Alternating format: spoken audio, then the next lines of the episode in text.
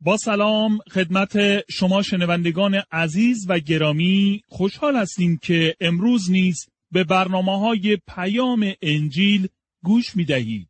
از شما دعوت می کنیم به برنامه مطالعه و بررسی کلام خدا که توسط دکتر جان برنون مگی تهیه شده است توجه کنید.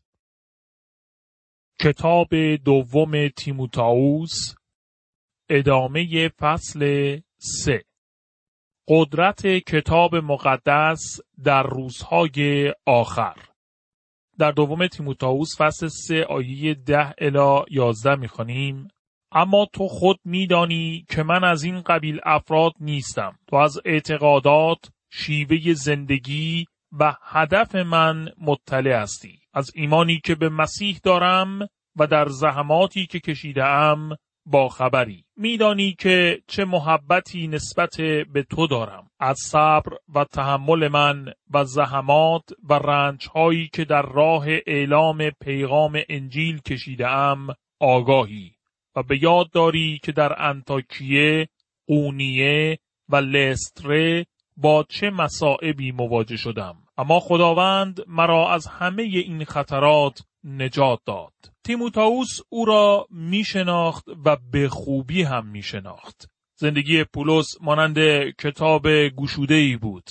همانطوری که زندگی هر مسیحی بایستی چنین باشد. تیموتائوس به خوبی از رنجهایی که پولس در سفرهایش تحمل کرده بود خبر داشت. انتاکیه، قونیه و لستره مناطقی در سرزمین قلاتیان بودند. جایی که پولس در سفرهای بشارتی اول، دوم و سوم خود به آنجا رفته بود. وقتی پولس در لستر بود سنگسار شد و او را به حال مرگ در همانجا گذاشتند. به نظر من او واقعا مرد و خدا او را از مردگان زنده ساخت. پولس گفت که خدا خودش دخالت کرده و به او کمک کرده و او را از همه این خطرات نجات داد. تیموتائوس تمام اینها را می‌دانست چون او و خانوادهش از آن منطقه بودند. در دوم تیموتائوس فصل سه آیه دوازده می‌خوانیم در واقع همه آنانی که می‌خواهند مطابق اراده خدا زندگی کنند از دشمنان مسیح رنج و آزار خواهند دید. به نظر من امروزه در دنیا به سمتی حرکت می شود که مسیحی بودن دشوار خواهد بود. سالها پیش یک ایماندار مسیحی چنین گفت مسیحی بودن در این دنیا هرچه بیشتر غیرقابل پسند و نامحبوب می شود و به زودی حتی خطرناک نیز خواهد شد. درستی این سخن را در مناطق زیادی مشاهده می کنیم. مسیحیت واقعی و مسیحیان حقیقی مورد پسند عموم نیستند. آنچنان تحت تأثیر شکایات مطبوعات در مورد نبودن آزادی برای آنها قرار نمی‌گیریم. مطبوعات خودشان نیز بازیچه‌ای در ایجاد شرایط سخت و محدود شدن آزادی ها می باشند. آیا تا کنون در کشوری از مطبوعات رسمی شنیده اید که چیزی در مورد این واقعیت بگویند که مسیحیت واقعی توسط مطبوعات نیز سانسور می شود؟ آخرین باری که در یک مجله، روزنامه یا رساله عمومی مقاله جالب در مورد دیدگاه کتاب مقدس خواندید یا شنیدید چه موقع بوده است؟ رسانه ها و وسایل ارتباط جمعی اخبار مربوط به مسیحیت واقعی را سانسور می کنند. اگر یک واعظ ایماندار مسیحی معروف شده و مورد توجه مردم قرار بگیرد اخبار مربوط به او تحریف شده و او را بدنام می کنند. البته در مقابل هرگاه کشیش یا واعظی کار خلاف یا اشتباهی انجام دهد در صفحه اول روزنامه ها و خبرها گزارش کارهای او داده می شود.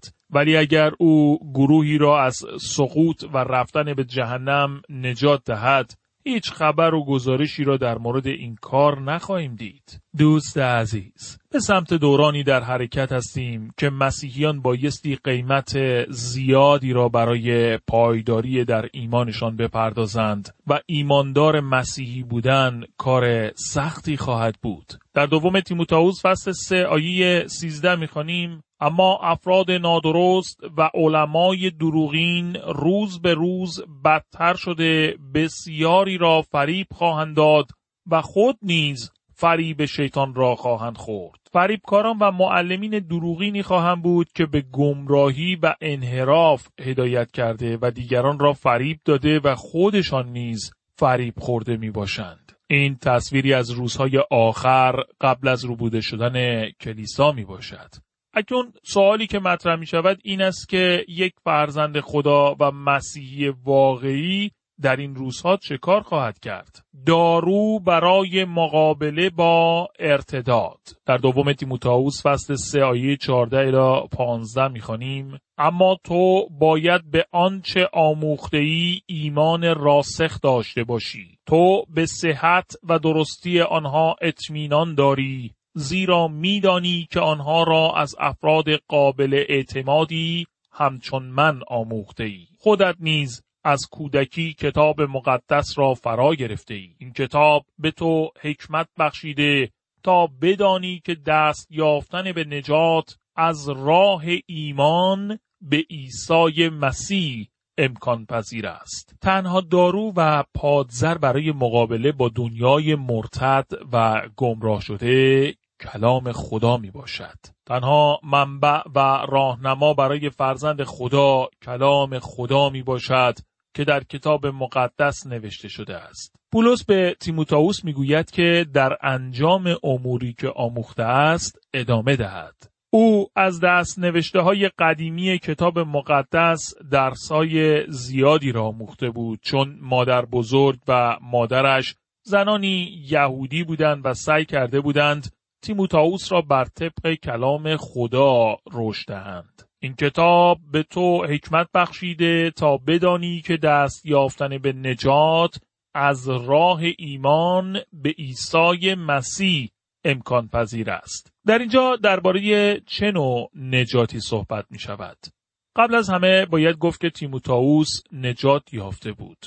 نکته ای که باید دقت کرد این است که نجات انسان به سه زمان مربوط می باشد. نجاتی که مربوط به گذشته است یعنی من از گناهانم نجات یافتم نجات مربوط به زمان حال یعنی اینکه همکنون نیز از گناهانم نجات میابم و نجات در ارتباط با زمان آینده به این معنا است که من در آینده نیز از گناهانم نجات خواهم یافت. اجازه دهید جزئیات آن را شرح دهم. ما در زمان گذشته نجات یافتیم. عیسی مسیح داوری و مجازات گناهان ما را بر خود گرفت. وقتی به او ایمان میآوریم از مرگ به زندگی منتقل می‌شویم و دیگر در زیر محکومیت نیستیم. رومیان فصل هشت آیه یک چنین می‌گوید بنابراین چون به عیسی مسیح تعلق داریم هیچ محکومیت و مجازاتی در انتظار ما نیست. اکنون نیز نجات میابیم یعنی او نجات خود را در ما به انجام میرساند و همکنون ما را از گناهان نجات می‌دهد و حتی در این زندگی نیز این نجات به کمال نمی‌رسد. ولی ما به آینده ای نگاه می کنیم که می‌دانیم خواهد آمد. همانطوری که در نامه اول یوحنا فصل سه آیه دو نوشته شده است. بله عزیزان ما اکنون حقیقتا فرزندان خدا هستیم. اگر هنوز نمی‌دانیم چگونه خواهد بود اما این را یقین می‌دانیم که وقتی مسیح بازگردد مانند او خواهیم شد. چون او را به همان گونه که هست خواهیم دید. بولس می‌گوید که کتاب مقدس نه تنها به ما این آگاهی را می‌دهد که نجات یافته ایم یعنی از مرگ به زندگی منتقل شده و زندگی جاودانی را داشته و یک فرزند خدا شده ایم بلکه او ما را در زمان حال و در این دنیای شریر نجات می دهد و ما را قادر می سازد که رشد کرده و به ما در همین دنیا نیز رستگاری و آزادی می دهد. نکته اصلی که من بر روی آن تاکید دارم این است که مطالعه و بررسی مداوم کلام خدا تنها کمکی است که هر یک از ما داریم. کلام خدا در کتاب مقدس قادر است ما را هدایت و راهنمایی کرده و به ما حکمت دهد تا بدانیم که دست یافتن به نجات از راه ایمان به عیسی مسیح امکان پذیر است. و همینطور فکر می کنم که ما را برای اینکه بدانیم چگونه در این دنیا زندگی کنیم حکیم می سازد. در دوم تیموتائوس فصل سه آیه 16 می خانیم در واقع تمام قسمت های کتاب مقدس را خدا الهام فرموده است. از این جهت برای ما بسیار مفید می باشد زیرا کارهای راست را به ما میآموزد اعمال نادرست را مورد سرزنش قرار می دهد و اصلاح می کند و ما را به سوی زندگی خدا پسندانه هدایت می نماید. وقتی پولس می گوید تمام قسمت های کتاب مقدس یعنی واقعا تمام قسمت های کتاب مقدس از پیدایش تا مکاشفه. شخص ممکن است بگوید اما مگر نمی‌دانید که کتاب مکاشفه در زمان نامه دوم تیموتائوس هنوز نوشته نشده بود؟ بله این موضوع را می‌دانم. اما نکته مهم این است که کتاب مکاشفه نیز به عنوان یکی از کتابهای کتاب مقدس شمرده شده است. و بنابراین جزئی از تمام قسمت های کتاب مقدس می باشد. کلمه الهام شده است به این معنی است که خدا دمیده است. نویسندگان کتاب مقدس فقط قلمهایی نبودند که خدا آنها را برداشته و با آنها بنویسد. نکته شگفت انگیز این است که خدا هر یک از این اشخاص را به کار برد تا کلام خدا را با شیوه فکری خواست خود بیان کنند. اما با این وجود دقیقا همان چیزی را بگویند که خدا می‌خواست. خدا از طریق این افراد کلامش را به ما داده است. خدا سخنی دیگر ندارد که امروز به ما بگوید. اگر حتی امروز هم از آسمان سخن بگوید هیچ چیزی به آنچه که قبلا گفته است اضافه نخواهد کرد. کتاب مقدس خوب و مفید است برای اینکه اصول و کارهای راست را به ما میآموزد. یعنی برای تعلیم دادن لازم و مفید است و به همین علت آن را اینجا تعلیم می دهیم. کتاب مقدس خوب است چون اعمال نادرست را مورد سرزنش قرار می دهد که در واقع به معنای مجاب ساختن و متقاعد کردن است. مطالعه و بررسی کتاب مقدس باید ما را به یقین برساند و آن را قبول کنیم. در واقع این روشی است که می توانید امتحان کنید که آیا کلام خدا در زندگی شما حرکت کرده و تأثیر می‌گذارد؟ اگر این کتاب را مانند هر کتاب دیگری بخوانید روح خدا در زندگی شما حرکت نکرده و اثر نمی‌گذارد. اما اگر شما را متقاعد کند و آن را بپذیرید یعنی اینکه می‌دانید روح القدس درون شما در حال عمل کرد و فعالیت است. کتاب مقدس برای اصلاح کردن مفید است. یعنی اشتباهات زندگی شما را تصحیح می کند کتاب مقدس ما را به سوی زندگی خدا پسندانه هدایت می کند. یعنی برای هدایت و راهنمایی در زندگی می باشد. به ما انضباط آموخته و فکر و عقل ما را با اراده خدا هماهنگ می سازد. به وسیله کتاب مقدس می توانیم اراده های خدا را شناخته و بر طبق آنها زندگی کنیم. در دوم تیموتائوس فصل سه آیه 17 می‌خوانیم خدا به وسیله کلامش ما را از هر جهت آماده و مجهز می سازد تا به همه نیکی نماییم. در ترجمه دیگری از این آیه که به متن اصلی نزدیکتر است نوشته شده مرد خدا کامل و به جهت هر عمل نیکو آراسته شود. منظور از کلمه کامل در اینجا به این معنا نیست که من و شما به آن نوع از کمال و کاملیت می‌رسیم که مطلقا هرچه انجام دهیم درست باشد بلکه منظور این است که رشد و بلوغ کامل را به دست خواهیم آورد. امروزه هنوز مسیحیان نابالغ و رشد نیافته زیادی در دنیا وجود دارند. ما زمانی کامل خواهیم شد یعنی افرادی کاملا بالغ خواهیم بود کلام خدا ما را از هر جهت آماده و مجهز می سازد.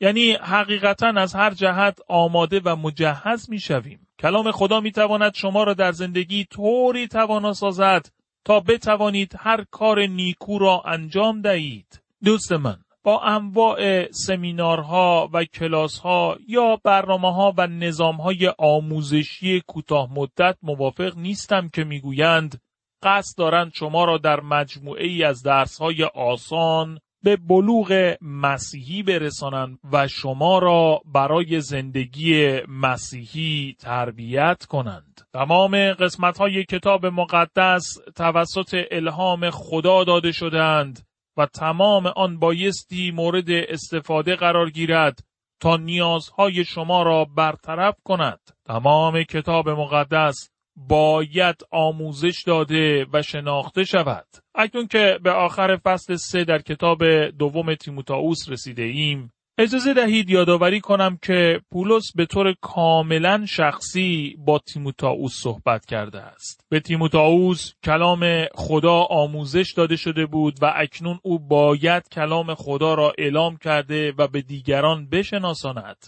پولس تأکید کرده است که در روزگار ارتداد و دوری از خدا منبع و راهنمای ما بایستی کلام خدا باشد و به طور کافی نیازهای ما را برطرف خواهد کرد. این دقیقا آنچه است که کلام خدا در زندگی تعداد بسیاری از کسانی که به برنامه مطالعه و بررسی کلام خدا در کشورهای مختلف گوش می‌دهند انجام داده و خواهد داد. دیدیم که تمام قسمت های کتاب مقدس توسط خدا الهام شده و از سوی خداست. آنچه خدا می‌خواهد بگوید را گفته است. اراده و خواست خدا را به ما می‌گوید.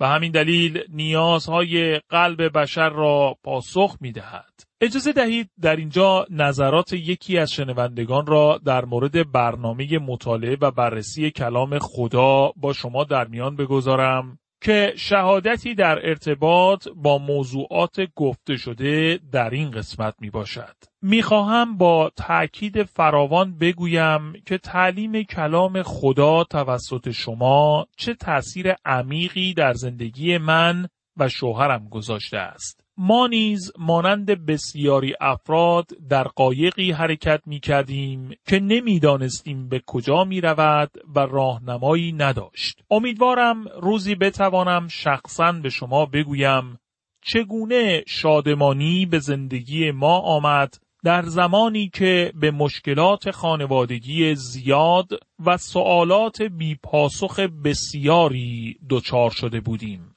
چگونه در عواست سالهای زندگیمان نسبت به ایام جوانیمان با عشق و امید و علاقه بیشتری برای زندگی آشنا شدیم. چگونه پدر آسمانی ما رنجها و زحمات ما را برای تغییر ما به کار برد. شما و برنامه مطالعه بررسی کلام خدا سهم بزرگی در این تحول عظیم در زندگی ما داشت. می‌خواهم به نکاتی اشاره کنم که قبلا درک نمی کردم. با اینکه در یک خانواده مسیحی به دنیا آمده و از دوران کودکی نیز به کلیسا می رفتیم، حدود دو سال پیش شروع به گوش دادن به برنامه های شما کردیم. نمی‌دانم که چرا خودمان قبلا این حقایق را ندیدیم و نفهمیدیم. معلمینی داشتیم که سعی می کردند به ما بگویند و کتاب مقدس را نیز خوانده بودیم. فکر می کنم خداوند در حال آماده ساختن ما بود. اکنون می توانم تدارک و فراهم نمودن او را ببینم. ولی ما هیچ چیز در مورد طبیعت گناه آلودمان یا روح القدس نمی‌دانستیم. جز اینکه در اعتقادنامه رسولان درباره آن نوشته شده بود. می‌دانستیم که روح القدس بر مریم باکره ظاهر شد و به این حقیقت باور داشتیم. ولی در مورد زندگی قیام کرده اطلاعی نداشتیم. در مبارزه با مشکلات زندگی و تلاش برای خوب بودن در حال شکست خوردن بودیم و درست در زمانی که قصد تسلیم شدن داشتیم گوش کردن به برنامه های مطالعه و بررسی کلام خدا را شروع کردیم. آنگاه تشخیص دادیم و متوجه شدیم که واقعا باید تسلیم خدا شویم و خدا باید هدایت ما در مسیر درست را از طریق فیضش که در عیسی مسیح و هدیه روح القدس آشکار شده در زندگی ما آغاز کند. دلیل اینکه نظریات این شنونده برنامه را در اینجا در میان گذاشته ایم این بود که شما با یک نمونه واقعی آشنا شوید که چگونه کلام خدا در حال عمل کردن در زندگی افراد است. خدا می‌گوید که کلامش مفید است و این زن و شوهر اثباتی برای حقیقت داشتن سخن خدا می باشند. وقتی کلام خدا در کتاب مقدس وارد زندگی شما شود کاری را انجام می دهد که هیچ کتاب دیگری مانند آن را نمی تواند انجام دهد چون کلام حقیقی خداست. تمام قسمت های کتاب مقدس توسط خدا الهام شده و برای ما مفید هستند. دوستان عزیز در اینجا مطالعه و بررسی فصل سه در کتاب دوم تیموتائوس به پایان می رسد و اکنون به بررسی فصل چهار در این کتاب توجه بفرمایید. کتاب دوم تیموتائوس فصل چهار موضوع اصلی این فصل عبارت است از راهنمایی ها برای روزهای آخر در این فصل پایان غمانگیزی را خواهیم داشت. پولس در روزهای آخر زندگیش است و راهنمایی هایی را به تیموتائوس می کند و سپس وسیعت نامه ای را می بینیم که شاید آخرین سخنان نوشته شده پولس باشند. احساس تنهایی او را متوجه می شویم. او در شهر روم است. محبوس و زندانی در یک زندان وحشتناک. هوا سرد است و از تیموتائوس می‌خواهد لباس و ردایش را به همراه خود بیاورد. آثار باستانی آن زندان هنوز وجود دارد. از آنجا دیدن کردم از محبوس بودن در چنین زندانی متنفر هستم. او تنهاست و ساعات برایش بسیار طولانی به نظر می آیند. از تیموتائوس می‌خواهد که کتابهایش و به خصوص دست نوشته هایش را همراه خود بیاورد. اما با وجود غم و تنهایی وقتی پولس آخرین راهنمایی ها را به فرزند ایمانیش می دهد شاهد احساس پیروزی او نیز هستیم. آنچه از پولس میشنویم در واقع آنچه است که خدا از ما می‌خواهد که بشنویم. این آخرین سخنان او به من و شما نیز هست. اگر آماده نیستید که سخنان خدا را بپذیرید. فکر می کنم که او چیز دیگری ندارد که به شما بگوید. شنوندگان عزیز در اینجا وقت برنامه امروز ما به پایان می رسد. از شما دعوت می کنیم در برنامه آینده نیز به مطالعه و بررسی کلام خدا توجه کنید.